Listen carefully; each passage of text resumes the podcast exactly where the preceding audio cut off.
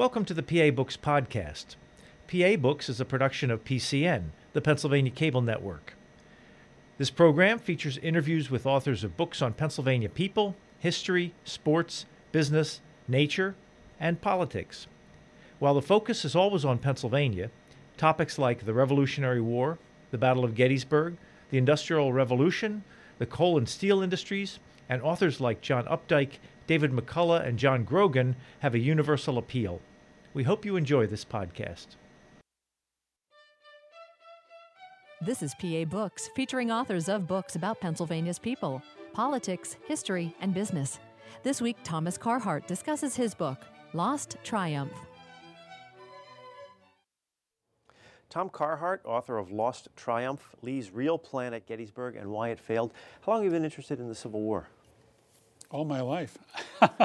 I first read about uh, the Civil War when I was a teenager. In fact, I first read about the Battle of Gettysburg when I was 16 in 1960. And even then, I was confused by Lee's seeming battlefield magnificence, both before and after Gettysburg, when he thrashed everyone he came up against, and his utter failure, his, his really dumb move on, on day three of launching Pickett's charge by less than 20% of his troops against the heart of the Union defenses, while the rest of his, his forces sat and watched. And that was so unlikely. I couldn't understand it. Just uh, for, for uh, your your book has a subtitle Lee's Real Plan and Why It Failed. Just for the uh, purposes of discussion, what is traditionally thought to be Lee's plan? Traditionally, it is thought that that, that Pickett's charge was launched alone, unsupported, against the heart of the Union defenses uh, by 13,000 men, while the other 50,000 did nothing but watch and was bloodily repelled. And, and you know, it, it, was, it was a disastrous uh, attack that had a profound effect not only on the battle but on the entire Civil War. And when you decided that there was something wrong with this, how did you proceed to turn it into a book? Well, I've, I've, I've only, I've, I, I didn't really decide to turn it into a book until I was researching my dissertation uh, in the Library of Congress uh, about uh, 12, 14 years ago. And my dissertation was on a 19th century military topic, and I happened upon a map that Lee had at his disposal, which was drawn by a man named Hotchkiss. Now, the normal battlefield maps of Gettysburg show only the Union defenses along Cemetery Hill, south to Cemetery Ridge, about two miles, and Little Round, South Cemetery Ridge to Little Round Top, and then hooking around to the east to terminate about a mile, terminate on Culp's Hill, and from above it has the shape of a giant fishhook. There was another smaller battle that occurred on the 3rd of July, about three miles east of the town of Gettysburg, that is remembered simply as the Battle on East Cavalry Field between Jeb Stuart and uh, David McMurtrie. Gregg was the division commander of Union Cavalry there, but the primary unit was a brigade of 1,800 Michigan Cavalry under George Armstrong Custer. Now, all maps since 1965, let me back up. At the, at the, at the south end of East Cavalry Field is Hanover Road, which runs northwest into the town of Gettysburg and does not uh, uh, go behind the Union lines at all. So that was, it would have been of no value to the Confederates. I have often wondered how Lee could have tried to turn the Union flank, because that's always what he did. That's a Napoleonic tactic.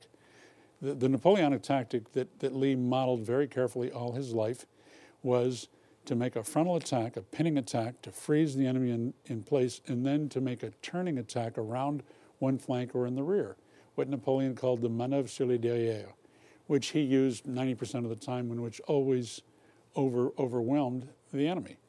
Lee did this as a captain in Mexico when he was uh, only an, uh, an, aide to Winfield Scott, the Army commander, but he went and made the reconnaissance personally and planned the attacks. He did this at Cerro Gordo, one of the major first major battles. Uh, he did it again at Pedregal, uh, uh, uh an open uh, lava field protected by the, the forts of, of uh, San Augustine and San Antonio. And he did it again in the Civil War, particularly at the Battle of Second Manassas, which was a classic Napoleonic collapse of the Napoleonic fan of multiple units coming together and hitting the, the Union force from front and rear and, and side. And then he did it again at Chancellorsville, which was probably his greatest victory, where he sent Stonewall Jackson around the Union right wing with more than half of his force, and they collapsed the Union right wing. So that was his standard battlefield tactic. And I was trying to look at a way that he could have done that at Gettysburg. The only practical way I thought was to use his cavalry because he sent his cavalry out for unknown reasons three miles east northeast of town on the York Pike. And they, they arrived at Cress Ridge, uh, uh, uh north south ridge out there, and they hid in the woods and fired signal cannons around 11 or 11:30 to inform Lee that they'd reached their position. And then they did nothing but, let, but, but stay in place. And I, I thought there must have been some other order that they were following. But when you look at the map of Gettysburg that includes East Cavalry Field, the area south of East Cavalry Field, south of Hanover Road, there, there's, a, there's a large lake about two miles long and a half mile wide that covers that area, known as Heritage Lake. And, and, it, and it is obvious that Stuart couldn't have got past that lake. I discovered when I saw Chambliss's map by accident that when Lee was here during the Battle of Gettysburg, there was no lake there. It was instead a road called Bonnytown Road. And when I saw that, and it went southwest about almost two miles and intersected with Baltimore Pike. The Baltimore Pike is a paved road that ran northwest behind Culp's Hill and into the heart of the Union defenses. That was their logistical trail, their, their, their, the only open door into the Union rear. When I saw where Stuart's cavalry was poised a couple of miles above this, a mile above Bonnytown Road, and it became obvious to me that Lee intended this to be one of his, at least one of his flank attacks. And the scales fell from my eyes, and that was my aha moment. And then I began to research further, and I found that during the night of 2 to 3 July, after the, first, the second day of battle, Lee had also reinforced the Confederate force at the bottom of Culp's Hill, the barb of the fishhook, from three brigades to seven brigades, about 10,000 men. On the 3rd of July, he had intended their, them to attack Culp's Hill at the same time that Longstreet attacked.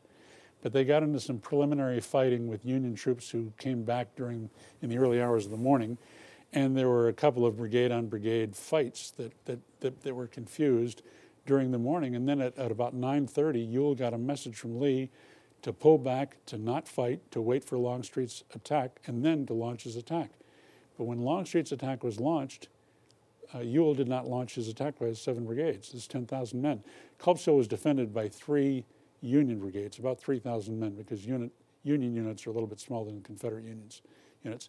And, and I didn't understand that, but when I identified the possibility of Stuart coming up the Baltimore Pike, he would have come in behind Culp's Hill, and it became instantly obvious to me that 6,000 horsemen screaming the rebel yell, right, galloping past the rear of Culp's Hill, uh, in much the way that Napoleon used buglers and, and noise to terrify the Austrians at the Battle of Arcola, uh, that would have been the vehicle to precipitate the attack. That was the, the, the, the trigger that Ewell was waiting for before he launched his attack the arrival of the cavalry in the rear of the Union Army.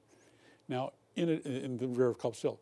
In addition, Stuart arrived on July 2nd uh, with three brigades of cavalry, which he'd used to ride around the Union Army. A lot has been made of his absence, and indeed, Lee said later that he was much embarrassed by the lack of cavalry at Gettysburg. What he means by that was Stuart personally, because when they crossed the Potomac, Lee allowed Stuart to take three brigades and ride around the Union Army as it occurred, but he kept four brigades with him. He left those of Jones and Robertson at the Potomac crossing. He took Imboden and Jenkins with him. Imboden had been sent off into the Pennsylvania countryside to round up livestock, and, and Jenkins stayed with, with Lee. Jenkins, Jenkins' unit was about 1,200 horsemen who had been raised in what was to become West Virginia, who were really mounted infantry. They were armed with the 1859 Enfield rifle and sword bayonets. And their, their use was to use horses for transportation, then to dismount and fight as infantrymen with these infantrymen's weapons. They didn't carry sabers or, or carbines as normal, normal cavalrymen did. And when I realized that on, two, on 3 July, Lee sent Stuart's three brigades out the York Pike with Jenkins' brigade, the only cavalry brigade he had at hand. All of his cavalry went out to Cress Ridge. There must have been some use for Jenkins' brigade since they're not traditional cavalry. And then again, the scales fell away, and I saw that he would have ridden up behind Culp's Hill, dismounted Jenkins' brigade, and in, in, in, the, in, the, in the event, there were only about a thousand men from Jenkins' brigade that, that went out there under Lieutenant Colonel Witcher. Uh, for, for, for people who have a hard time visualizing sure. all this, you, you have a map in your book, let me get sure. you to, uh, to, look at the map and just point out where the, some of the things are that this you're is the about. fishhook of the Union defenses from Little Round Top north to Cemetery Hill, hooking around to Culp's Hill, the barb of the fishhook. Looks like a giant fishhook. The Conf- Lee's Confederate Army, though considerably smaller than the Union Army, was arrayed around that fishhook. During the three days of the Battle of Gettysburg, the Union commander Meade never took any offensive action. And clearly, he was intimidated by, by Lee's myth of invincibility because Lee had defeated, before Meade, he had defeated sequentially McClellan, Pope, Burnside, and Hooker. And only as the Union Army of the Potomac entered Pennsylvania on June 28th was Hooker relieved of command and Meade promoted to be the commander, something he never neither sought nor wanted. So when he arrived in Gettysburg, he he hunkered down and, and, hastily dug defensive positions and took no offensive action what, whatsoever.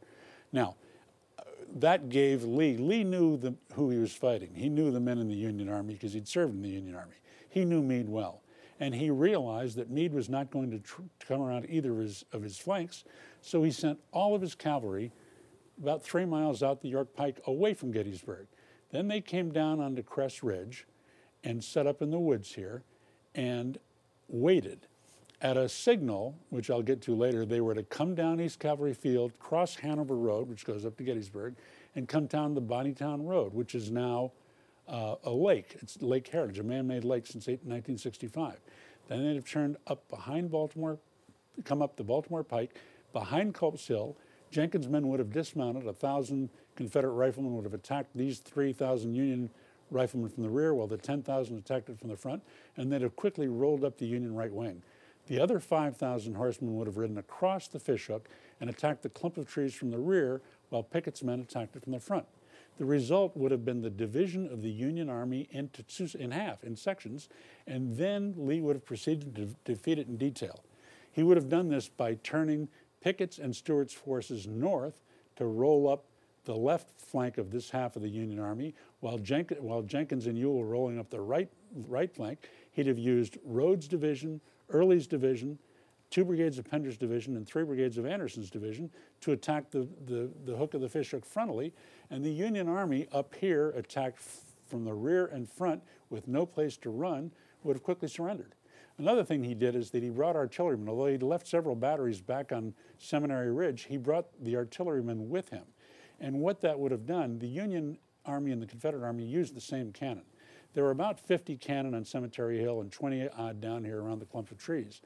What he would have done, they're firing from west to east, the Union cannon.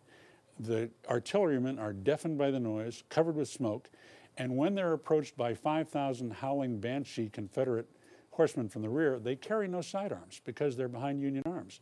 They'd have been quickly killed or driven off, and then three or four Confederate artillerymen, which is all it took to operate a gun, would have dismounted, lowered the muzzles, and fired canister into the rear of the waiting Union infantrymen, which would have accelerated the, the, uh, the surrender. Now, let me show you the lower, lower half of the fishhook. While this was going on, Longstreet says in his memoirs that if, if Pickett's charge was successful, he was ready to spring to the attack with, with Hood's division and McLaws' division, and they would have attacked the, the shaft of the fishhook. Why?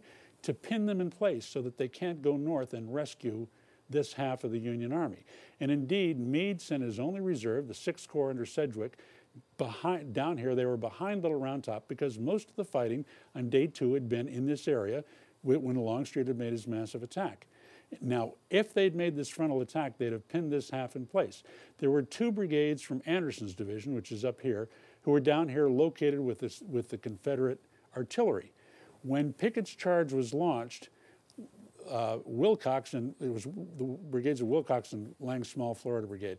The, Wilcox got the order to attack straight to his front, not to join Pickett's charge, but to attack straight to the front, and not to, not to uh, try to go through the line, but simply to engage the Union soldiers on the line. Why? That was their part of the pinning attack. McLaws and Hoods didn't launch theirs because Pickett's charge was not met by what we now know would have been Stuart's cavalry. But Wilcox and Lang didn't get the word, so they attacked straight to their front and were badly bloodied. No one ever understood why they did that, why they attacked to their front rather than joining Pickett's charge, or why they attacked at all. But clearly it was part of Lee's pinning attack of the southern half of the, of the shaft of the fishhook. Didn't Lee ever sit down and say, well, this is what I was trying to do at Gettysburg? No, but he wouldn't have done that because the failure, as, as I will show you, for this, for this to occur, was because George Armstrong Custer, the youngest general in the Union Army, 23 years of age, had stopped the Confederate column under Stuart, Jeb Stuart. In, in fact, the ultimate, the ultimate act was to engage a Confederate column of about 4,000 men who was trying to get down to Bonnytown Road. He stopped them with 400 men from the 1st Michigan uh, reg- uh, Cavalry Regiment with a suicidal kamikaze like attack that stopped them, at which point the 5th, 6th, and 7th Michigan, his other regiments, remounted and attacked the flank of the column, and part of the 1st and New Jersey and 3rd Pennsylvania attacked the left side of the column. The column's movement dissolved into a whirling circles of pistol and saber fights, and Stuart realized he couldn't get there in time. 20 minutes, half an hour later, the signal for him to come down, by the way, I'm sorry, was the end of the cannonade. Before Pickett's charge was launched, Lee made a two hour cannonade of the Union clump of trees and, some, and, the, the cemetery hill with 125 cannon. And then he stopped the cannon fire before the attack. And l- the message would have been to Stuart when the cannonade ends, you've got 20 to 30 minutes to get down Bonnytown Road, up the Baltimore Pike, and across the Fishhook. Could he have made that? Well, yeah, that's probably four or five miles. He could have done that mostly at a trot. But he did not have time to stop and fight. He'd been fighting with Custer's troops earlier in East Cavalry Field. He'd, been, he'd tried to drive them off by dismounting Jenkins' cavalry and firing on them as infantry. Normally, in the Civil War era, when infantry fired on cavalry, cavalry would simply ride away because they weren't armed to fight infantry. Instead, Custer dismounted the 5th Cavalry. They were armed with a Spencer repeating rifle, not carbines, and they engaged uh, the 34th Battalion, really, which is Richard's men, of Jenkins' brigade. And quite a, quite a storm of infantry fire went back and forth. Eventually, the 1st Virginia Cavalry weighed in and, and drove the 5th Michigan back, and Stuart counterattacked with the 7th Michigan on a line of squadrons, a wide line. And then there was a pause, and both sides withdrew. There was, there was probably 20 minutes of nothing going on where, where both sides glared at each other, and then the cannonade ended.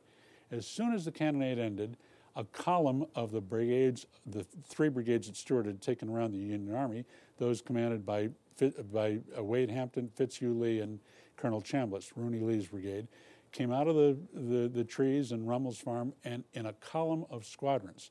That is, cavalry was used in, in, organiz- in a structure known as squadrons, which is two companies, 200 men, with a 20 man front and they're 10, 10, horse, 10 men deep, so that they're a square. Horses are longer than they are wide. Seen from above, it looks like a checkerboard. If you want to attack, you get a line of these squadrons side by side, and they can sweep a wide area of the field, but they're very difficult to control. If you want to move someplace, you get a column of squadrons.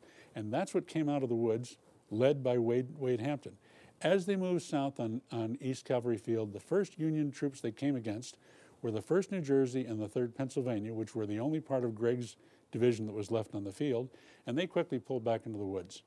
And as they got Past them, they had less than half a mile to go. The only force between them and Bonnytown Road was the 1st Michigan, down on the southwest corner of the field. Custer was over at the 7th on the west side, and they were, they were, they were kind of scrambled, and many of them were dismounted. There was a lot of confusion. They'd been fought out.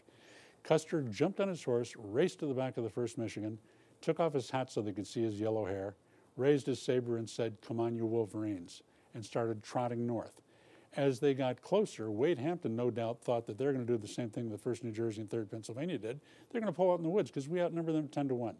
Instead, Custer raised his saber again, dug in his spurs, shouted, Come on, you and they smashed into the front of the Confederate column. that stopped the column. It's like a railroad train with cars sequentially. And then the 5th, 6th, and 7th Michigan attacked the right flank of the column.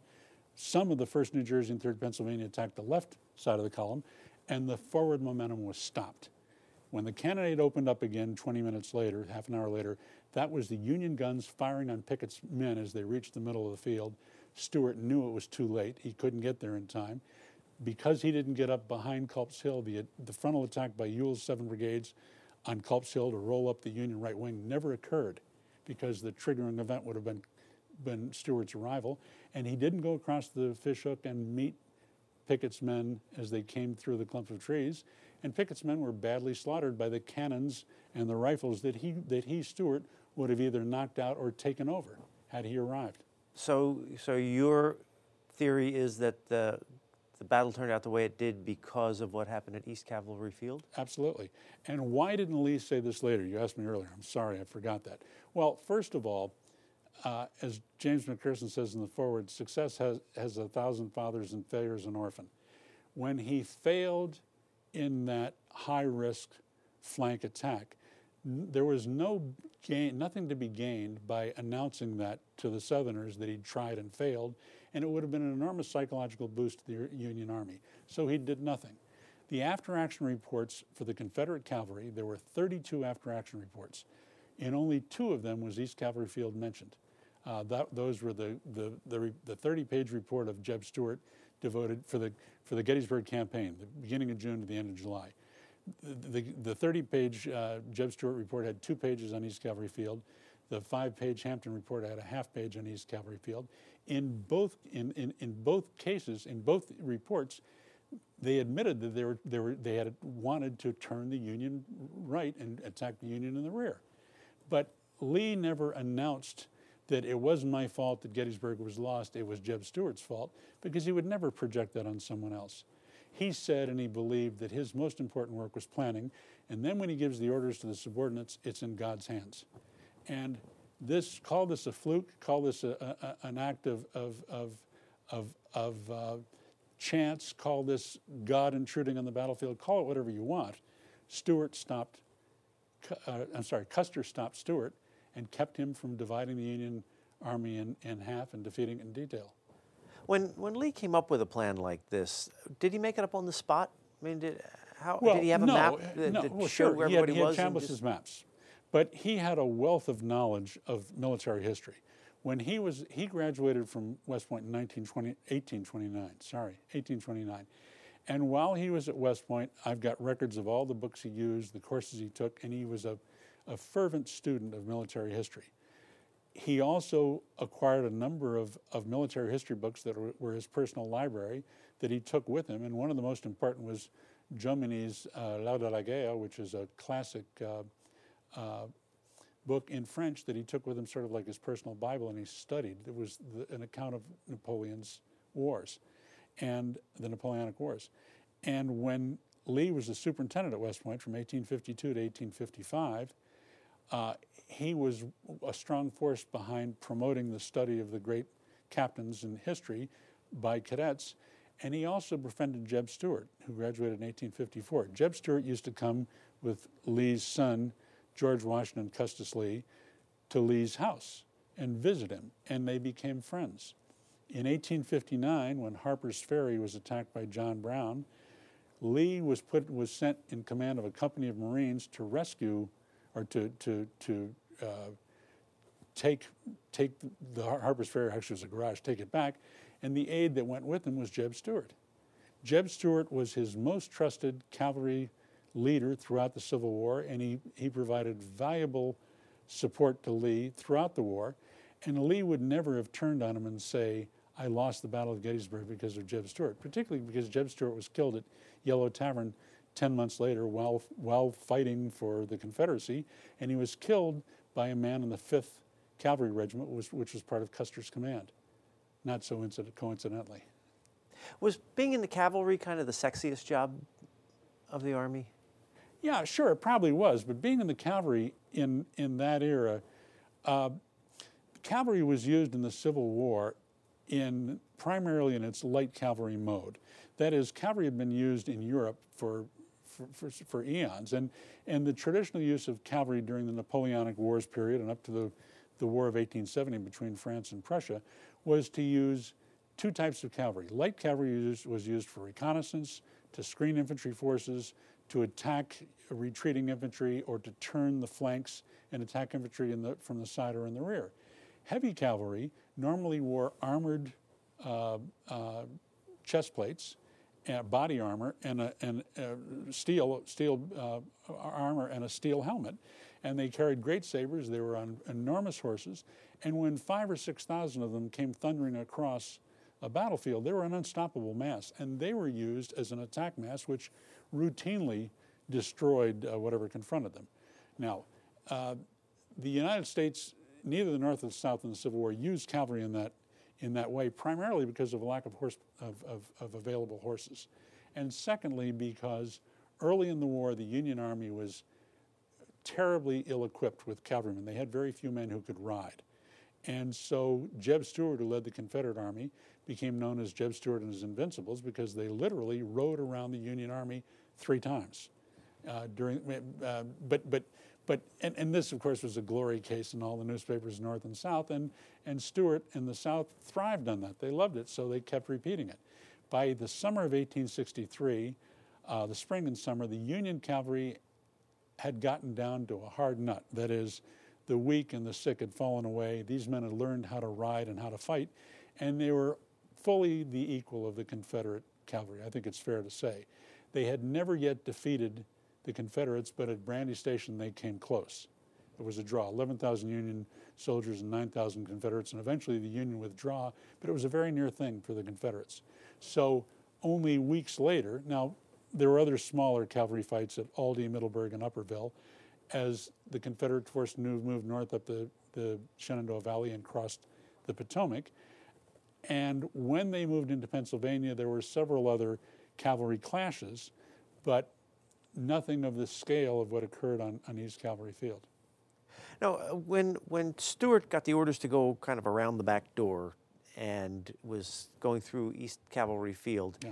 how did Custer's cavalry happen to be there at the time? I mean, well, two cavalries yeah, running now, into now, each other. You have to understand, there are no orders from Lee for this to happen because he didn't put his orders in, his orders in writing.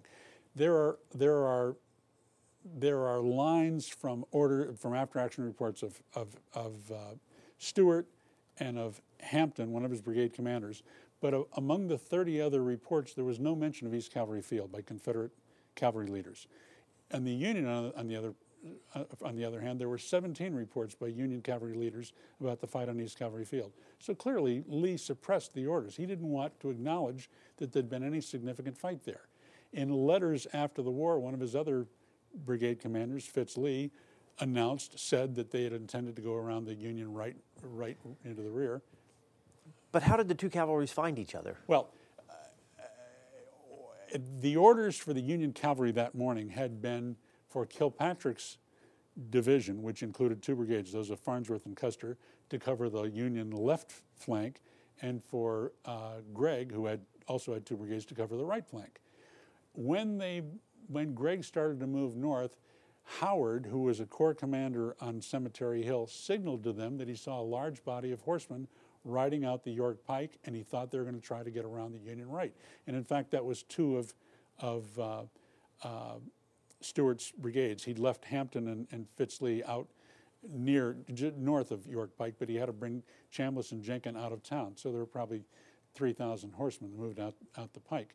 And when that word got through Pleasonton, the Union cavalry commander, got to Gregg, to Gregg, he said, Hey, give me some support. Please give me another brigade so that I can cover the right flank. He had about 2,500, 2,400 men, Gregg. Custer was assigned to, or to or actually, kill, uh, Gregg was given authority to, to take uh, Custer north with him, and he did.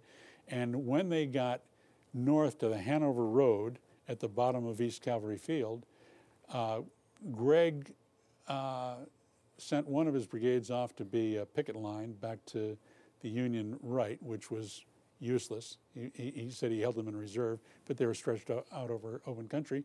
And he sent one of the three regiments, the 1st Maryland, off to be a, a, a, right flank guard, even though Custer had already spent part of his 6th Cavalry to do that. So he was left with only two regiments and the Purnell Legion, about 80 men on the field, about 600 men, and Custer's 1,800 men. Gregg, in his after action report, claimed all the credit for the battle. And he said that, you know, uh, Mac, that his brigade commanders, McIntosh and Gregg, were, were heroic and magnificent, and Custer ably assisted me. But when you look at the Butcher's Bill, 219 out of the 253 casualties on East Cavalry Field the Union suffered were suffered by Custer's unit. There were only 36 casualties suffered by, by Gregg, and none of them were fatalities. You so have Custer harsh words for Gregg in there. Well, Gregg, that's classic. After the after action, he sought to avoid confronting uh, Stuart because Stuart and his Invincibles are going to come storming down with 6,000 men, and Gregg doesn't want to get run over by them. So what does he do? He sends off most of his men and leaves Custer there to take responsibility. When Custer gets trampled, it'll be Custer who, who, who lost the battle. But instead, when Custer defeated Stuart, Gregg jumped in front of him and tried to claim credit for it. And, and that's, that happens all the time in the Civil War and in all wars. Uh, and I, I, I, talk about Oates and Chamberlain, a, a famous controversy on, on, of infantry on Little Round Top in there, where both of them also, Chamberlain said he captured 400 Confederates, and Oates in his after action report the next morning said that he only had 90 missing, which included dead and grievously wounded. So somebody's telling a lie. Well, you know, probably Chamberlain was inflating his numbers because that's classic. That's what they all did. And here Gregg is trying to take credit for, for what Custer did, but it's only when you look at the details, like the Butcher's Bill, how many casualties were suffered that you understand who did the fighting. Can I ask you a little bit about yourself? Sure. Uh, what do you do for a living? I write books. really, it's full time, full time. Yeah, gig? well, uh, yes, I, I, I've done a lot of things. I, I went to West Point. Uh, I uh, was an infantry, infantry platoon leader with the 101st Airborne Division in Vietnam. Was twi- wounded twice. January 24th and June 3rd, 1968. Uh, got out of the Army and went to law school because it was free, vocational rehabilitation, and I thought I was going to earn a lot of money and not do much work and play a lot of golf. Boy, did I get fooled. Being a lawyer is hard work. It's, it's, it's bone crushing, life draining work, I'll tell you. So, after a couple of years, I was the editor of a tax journal right out of law school in Amsterdam, which I loved. Then I worked for the Rand Corporation in Santa Monica, California. Then I went back to Europe and worked for the Archibald Law Firm in Brussels, representing multinational corporations in front of the common market. Eventually came home and was a small town lawyer for a while in Amherst, Massachusetts. Then got Potomac fever and came to Washington and went to work for the Department of the Army, where I worked for 17 years as a civilian. And while I was there, I went back to graduate school. I'd written a couple of books and I went back to graduate school and got a PhD in uh, American military history from Princeton University. Where, and, and, you know, I, I, uh, I, have sort of, I've been a, a, a, jack of all trades, master of none, I suppose you'd say. Uh, this is my fifth commercial book, and I have others underway. And I also am writing a, a technical book for the Department of the Army. That's how I earn my money. they, it'll never be published, but it's something they need and they use, and I can do that. What are your other four commercial books? Uh, the first one was the offer. No, the first one was Battles and Campaigns in Vietnam, which is a coffee table book, 50,000 words of text, 220 photographs, uh, which talks about the war that was actually fought in Vietnam. It's it's it's separate from the politics of the political war in this country. Uh, the next one was my Vietnam memoir, The Offering, which was published by Morrow in '87, paperback by Warner in '88. Then I wrote uh, Iron Soldiers, which is the story of the 1st Armored Division in Desert Storm 1. And um, then I wrote West Point Warriors, which was published in 19, no, 2002, which is the story of 23 West Point graduates who went off to war as young men, some famous, some not. Uh, most of them, many of them were killed in, in combat, but it's the story of the most important service that West Pointers provide, I believe, which is leading men into combat as young men. Somebody's got to do it, and they're the ones who are, who are best trained, I believe, for that purpose. Now, eh, you talk about how Lee paid attention to what Napoleon did, and you also talk in your book about Hannibal, who was around what sure. year, 100, something like that? 214 BC was the Battle of Cannae in, in Italy. And now, Napoleon was 50 years or so before the Battle of Gettysburg. Yes. So things probably hadn't changed a lot in that period Well- of time. But how could a battle that had happened 2,000 years earlier be instructive to Lee about how to fight a battle in 1863? Faces change, weapons change, but war remains the same. It is the heart and soul and brain of one man against another. And you do not defeat the enemy by, by using your armaments. You defeat him by uh, confronting his soul and destroying him. And it's a psychological uh, experience more than anything else. And that's why great generals, you know, Grant, before the war, was really basically run out of the army. He was incompetent. He drank too much, and he was working in a leather shop and uh, for his, fa- his father-in-law or his father, no, his father-in-law, and eventually he was selling firewood on the streets in St. Louis. He couldn't do anything, but a war came along, and boy, could he lead troops. He was a magnificent fighter, and there are men who are like that. Uh, the, the Union Army, the Army of the Potomac, searched for a general for several years. Lincoln searched for a general who could fight and defeat Lee. And he went through McClellan, well, McClellan, Pope, Burnside, Hooker, Meade, and eventually Grant came, came back and he left Meade in, in command, theoretically, of the Army of uh, the Potomac, but Grant was always with him, and Grant was the power that finally ran Lee to ground and defeated him. Can those tactics still be used today? I mean, do they still teach them Oh, at sure. Napoleon Oh, sure. at, Oh, at sure. West Point, and Yeah. and they can You still know, use even- those kinds of tactics? Even more war? so today because the era for now of major nations mobilizing their youth to fight world wars against other major nations is essentially over. Democracies, as a rule, don't fight other democracies. Now that the Soviet Union has gone up in smoke and, and capitalism, if you will, free marketplace uh, economy, has uh, begun to grow, you know, the Russian people are never going to want to send their children to fight the Americans. They'll send their MasterCard. Why should they risk their lives? And it was only these authoritarian or military dictatorships that, that fight wars for, for the acquisition of, of property or, or goods or whatever.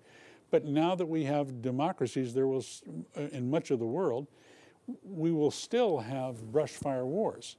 You look at you look at a map of the world in 1950, and all of South America, all of Africa, all of Asia was controlled by authoritarian or military dictatorships. Today, except Costa Rica, today all of Latin America has and all of the Pacific Rim. China is not a democracy, but it has a free market economy, and eventually, uh, ca- uh, democracy w- will follow because it has to. That's the, the sequence. That's why that's how people act. So, you know, we've made some dramatic sweeping changes during the era of the Cold War that are not entirely connected to the Cold War. It's rather an economic uh, reality that has sort of erupted in, in, in uh, different societies. But we will still have brush fire, wars like we have now in Iraq. And for those operations, you're not going to lead divisions of tanks, but you need small unit leaders who can fight other small unit leaders and defeat them. And Napoleonic tactics are highly appropriate. You say in here, uh, Lee did speak to his men's souls throughout the war, and for the rest of his days, all the men who served under his command simply adored him, as indeed did many of his adversaries. What was it about Lee that? He was that- magic. What did he have? I don't know. He was, you know, you, you wonder, he was almost an enlightened man.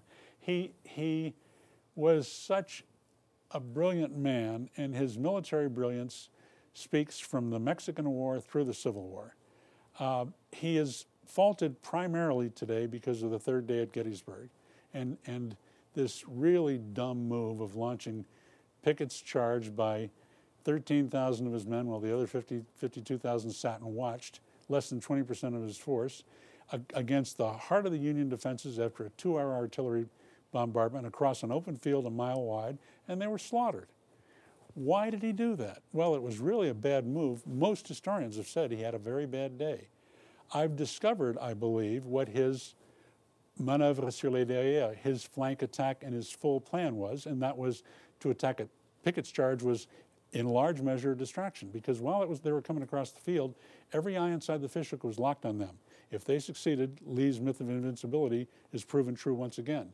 He intended at the same time for Stuart to come racing up the Baltimore Pike, roll up the right wing with Ewell's 10,000 men, come across the fishhook and, and hit the infantry in the rear, divide the Union Army in half, and defeat it in detail. It was a brilliant idea, but it's his brilliance, not mine. Now, your book has an introduction by James McPherson, Yes. Pulitzer Prize winning Civil War historian. Um, what does he think of your theory, and what do other historians think of your theory? Well, as he says, uh, the last lines in the, he says, why don't we know this? Why, why haven't we known this before? And he said, Some of us have known it. We knew that Ewell was supposed to attack on the third day but didn't, but we never understood how the cavalry fight at East Cavalry Field was connected to the larger battle at Gettysburg. And then he said that from my experience as a military historian and as a combat officer, I have been able to piece together the, in, the, the, the, evidence and, and valid inference of what happened and show the plan as it was and, and he said, uh, it seems impossible with all the vast amount of things, no, with the vast amount that, have been, that has been written by, about Gettysburg, it seems impossible that someone would, could come up with new information and insight into the battle. But Tom Carhart has done it. That's, that's, that's, that's as, as, as, as nice a plotter as I could hope for. Have you talked to other historians who think you're full of baloney? No. Well, there will always, look, there will always be cynics who will say, no, you're crazy. Lee intended Pickett's charge to be the only charge. It was a good idea. But you're always going to find those people. But I've gotten plaudits from John Keegan, who said, Tom Carhart shines a new light on the grandest battle of the Civil War, a remarkable achievement for any military historian. And he also told me he's going to use my information or my, my, my, my uh, ideas in the book he's now writing about the U.S. Civil War. I've, I've gotten approval from Rick Atkinson, who gave me a very strong uh, plaudits, who, who, won a Pulitzer Prize in 2003 for An Army at Dawn. I've gotten good blurbs from, from a whole array of, of military historians. Gabor Boritt, the director of the Civil War Institute at, at Gettysburg, uh, Gettysburg College. Uh, uh Jay Winik, who, who wrote uh, uh, the till April 1865 or something. He's a Civil War historian. A, a, a large, I've got about 14 plaudits. I can only use three or four of them here. um, I'm very pleased with the reaction. What the reaction has been. So, uh, somebody else you talk about in the book who has been controversial coming out of the battle is Longstreet. Yeah. And you paint a picture of him essentially ignoring what Lee told him to do. Well, people say a criticism of my idea, and I have talked to this with a lot of people. One, one of the main criticisms is why didn't Longstreet know? Longstreet was his lieutenant. He wrote a lot about the Civil War after the war and never said anything about it, so you're full of baloney. Well, what happened with Longstreet was in the evening of day one, around four or five o'clock in the afternoon, Longstreet and Lee met on Seminary Ridge. And looking at the Union defenses across the open field and, that were being established along Seminary, Cemetery Ridge, uh, Lee said that he was going to find a way to attack them the next day. And Longstreet said, General, if, you, if, he's, if he's there tomorrow, it'll be because you want him to attack him. We should move to the south, and you should do what you promised, that is, a strategic offensive but a tactical defensive. When we find the enemy, we establish a strong defense and make him attack us as we did at Fredericksburg. And Lee said, No, I'm not going to do that. I'm going to attack him there. And then the next day was the second day where, where Longstreet launched a much delayed attack at about four in the afternoon. The fighting lasted till about six against the lower end of the shaft of the fishhook and Little Round Top. Now, much much has been because of Chamberlain's brilliance as a writer. Uh, he talked about how the 20th Maine saved the Union, but they fought the 15th Alabama, and there were one brigade. Um, there was that was one regiment. There were five regiments in the Union Brigade, five regiments in the Confederate Brigade, and that's who fought in Little Round Top. During those two hours, there were maybe four or five hundred casualties. During the same two hours, in the peach field and the and I'm sorry, the peach orchard and the wheat field, between five and eight thousand men went down. That's where the real fighting was. But they had no story. They, they had no great storyteller to, to tell their so tale. So the the image we have of uh, of the 20th Maine is it and uh, yeah. Chamberlain. Yeah. That from the the movie Gettysburg sure. and Killer well, Angels it's inflated. Was, it's inflated. but up? it's inflated. But you know, he was a he was a professor of rhetoric before the war, and he was later the governor of Maine. But for that matter, Oates was a lawyer, and he became the governor of Alabama. Both of them were major figures in their home states. Uh, uh, you know, uh, Chamberlain said he captured 400 Confederates. Oates said he only had 90 men missing. Where's the truth lie? So that happens all the time in war. But let me get back to Longstreet. After the fight on, on day two, Longstreet ordinarily rode every night to Lee and reported. That night he did not ride up to him, but he sent a courier with a message that, you know, we fought out and we're, we're ready to go. And Lee sent the courier back with an order for him to start the attack again at dawn. He sent the same message to Ewell at the bottom of Culp's Hill. At dawn, Ewell got into a fight with the returning 12th Corps on, on top of and around Culp's Hill. So Lee heard the gunfire from there, but he heard nothing from Longstreet's position. So he rode down there. When he approached Longstreet as he was getting off his horse, Longstreet said, General, I've had my scouts out all night. We found a wonderful defensive position to the south, and I've given orders to my divisions to move there. And Lee said, he pointed at Cemetery Hill and said, The enemy is there, and I will fight him. And Longstreet said, and I'm sure he said this or words to this effect, he says it three different times in his, in his memoir or in, in different things that he wrote after the war. He said, General, I've been a commander at all, uh, all my life. I've commanded at the company, regiment, brigade, division, corps level. If anyone can know what soldiers can do, it is I. And no 15,000 man, men will ever get across that field. Lee responded, prepare Pickett's division for the attack. Now, I believe at that moment, first of all, when he didn't, he, he, they'd had quite an argument. It was a loud controversy on, on, on the, the afternoon of, of 1 July.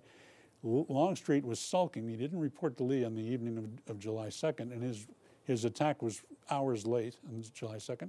And on the 3rd, when Lee rode down and found him not only not obeying his orders to attack at dawn, but doing something that would not only was not only disobedient, but would have frustrated Lee's plans for the Army, that was a highly irregular and, and, and uh, action by a subordinate.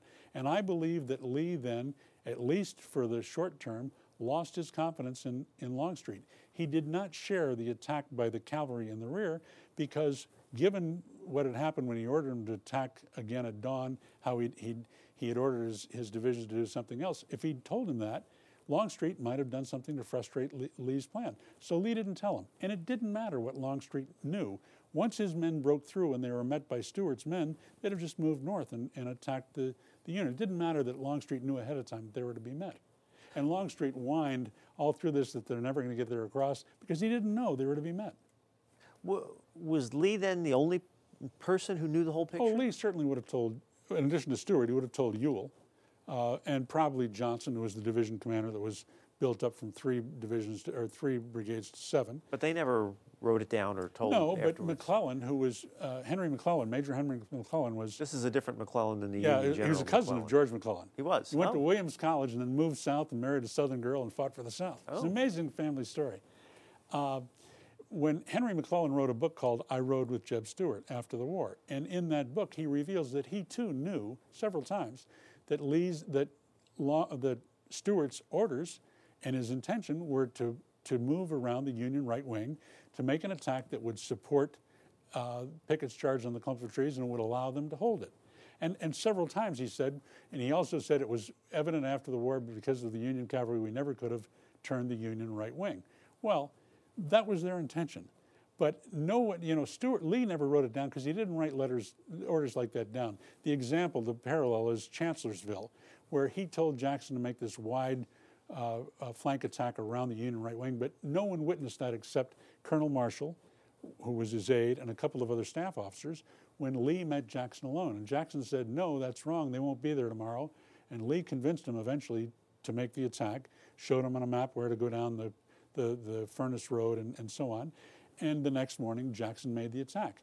After the Civil War, none of the historians, particularly the, the, the, the, writers of Southern Review, a periodical, knew that Lee had ordered this, and they thought that Jackson had done it on his own. And Lee wrote a letter to Jackson's wife, which was one of the two times that he talked about the war in letters, and he said, No one could be more respectful and in greater admiration of your husband than I, but to let this stand is to show the record wrongly, and your husband was far too good a soldier to have allowed this to happen. He knew that nothing that a subordinate does can be done unless it's with uh, under the orders of the army commander because he's got to control the whole army. And, and, and then Lee said, I was there, I was at the front, I gave the order. If it had failed, I'd have taken the responsibility. When it succeeded, I was happy to let Jackson take the, take the, the, the glory. And, and, and that's the sort of man that he was. He was a very selfless, self effacing individual, and a very admirable man. I want to talk a little bit more, or have you talk a little bit more about the person who's actually, the, I guess, the hero of your book. If it's not O.O. Howard, yeah. who noticed the uh, sure. Stuart's the, troops. Confederate, Confederate troops moving out Baltimore. It would be George Armstrong Custer, who you point out is widely known. He finished last of his graduating class from West Point. He was ranked 34th out of 34 graduates. Yes. But it is important to remember that he started as one of 79 members of the class.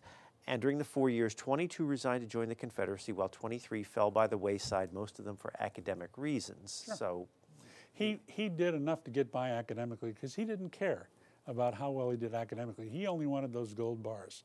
He wanted to be a soldier. He wanted to be a cavalryman. And it happened that when he graduated, there was a big war going on. He was he showed such remarkable courage as a lieutenant and a captain working for the Union Army first in the seven days and, and uh, later under McClellan that he quickly was promoted to captain.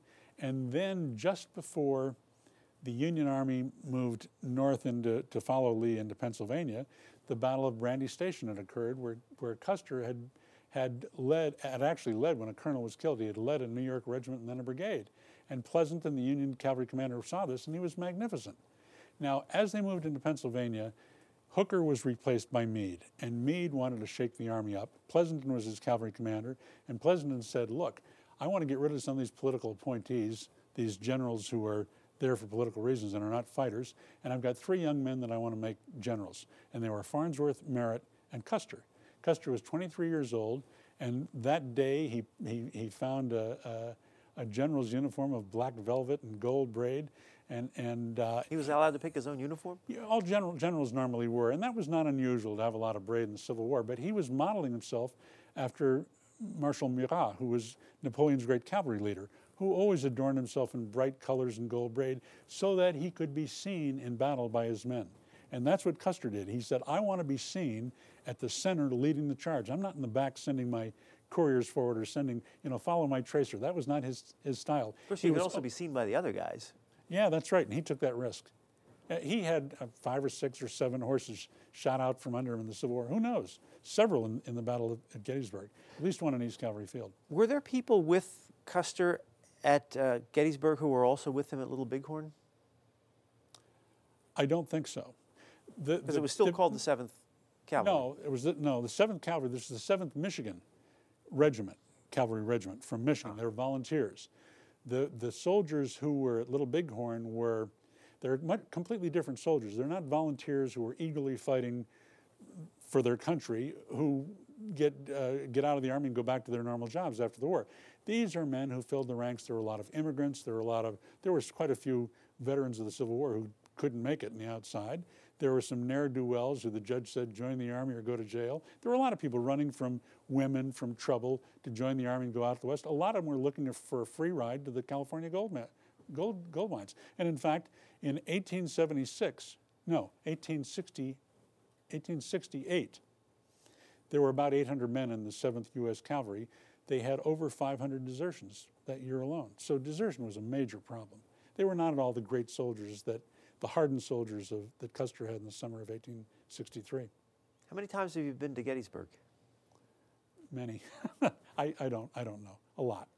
When you go to a place like the Angle at Gettysburg and stand there and look out, what do you think about? Well, that's not fair because I think different things than most people would. Because I've, I've, I've been blooded and I think about those young men and I know what they were facing, and I know the turmoil of here comes death. And I'm going to stand here and I'm going to die or I'm going to live, but I'm going to do my duty. That's what most of them did, and a lot of them died. You have to realize that if a man was hit by a bullet in the head or in the body, he's going to die, if not from the blow to his head, from the infection, because we had no antibiotics. If he was hit in the arm or the leg, almost always the arm or leg was amputated. And in the Civil War, about 50% of amputees died of shock. That's how, that's how Jackson died. He had his right arm amputated, and a, a, week or 10 days later, he got pneumonia and died from the sequelae to the, to the amputation. Uh, medicine was a, was a very tenuous uh, science in those days, and most men in both sides were very fatalistic. They were fighting for their army or for their country, and if they died, they were willing to die. Most of them were profound Christians. Uh, not all, but most were. And that was an important solace to them because death was so sudden and so immediate and so unpredictable. They had to have some secure uh, reservoir of hope and something beyond that. Who would you like to have talked to of the people who were involved with the battle? Oh, Lee. Lee is the great giant. Lee is, now that I know his plan at Gettysburg, Lee is the great giant of American military history. He's the greatest general we've ever produced.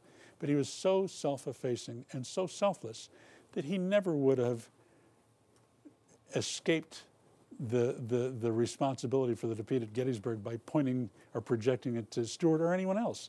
When his soldiers came back from Pickett's charge, he said to them, It's all my fault. It's all my fault. But it wasn't, though he was willing to take the hit. That night, when he met Imboden, who returned from Pennsylvania countryside and had no idea what had happened during the day, uh, Im, uh, Imboden said to him, and it's about midnight, he said, General, this has been a very bad day for you. And, he, and Lee said, Yes, it has been a very sad day. And then he said, When Pickett made his charge, I'm approximating the words, I've never seen them behave so magnificently as they did.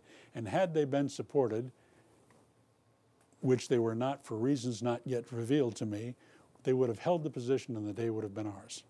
Okay, now what did he mean by that? He didn't mean support Pickett's men, his three, his, his three divisions or three brigades would have been supported by the other uh, uh, uh, six brigades in the attack because they were. They all got across the field. He didn't mean artillery because Lee ordered the artillery stopped before he ran out of ammunition.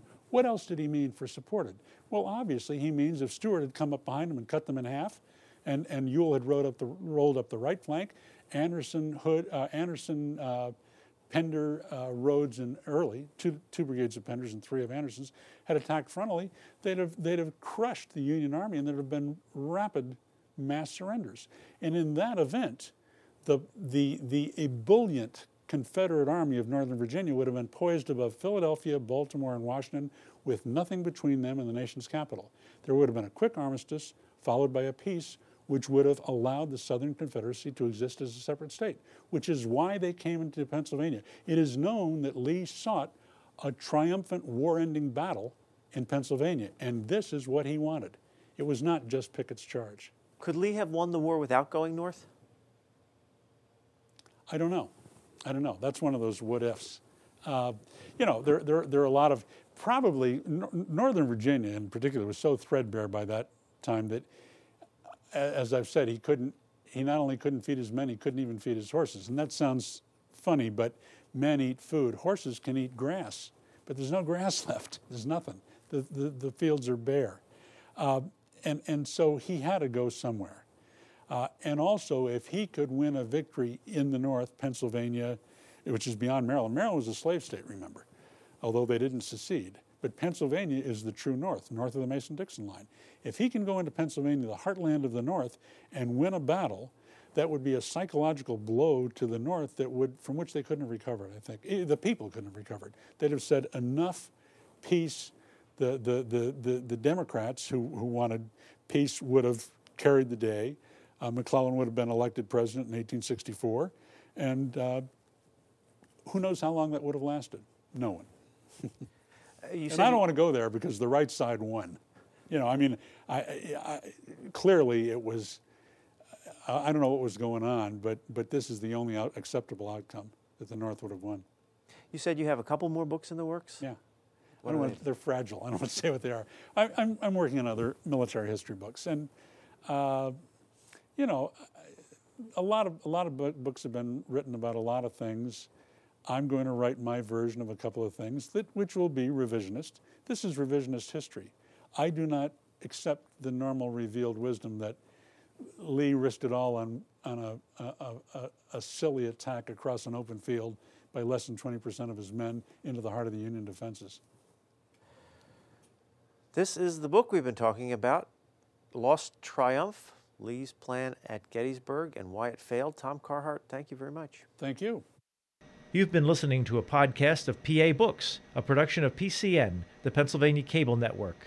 We'd like to hear from you.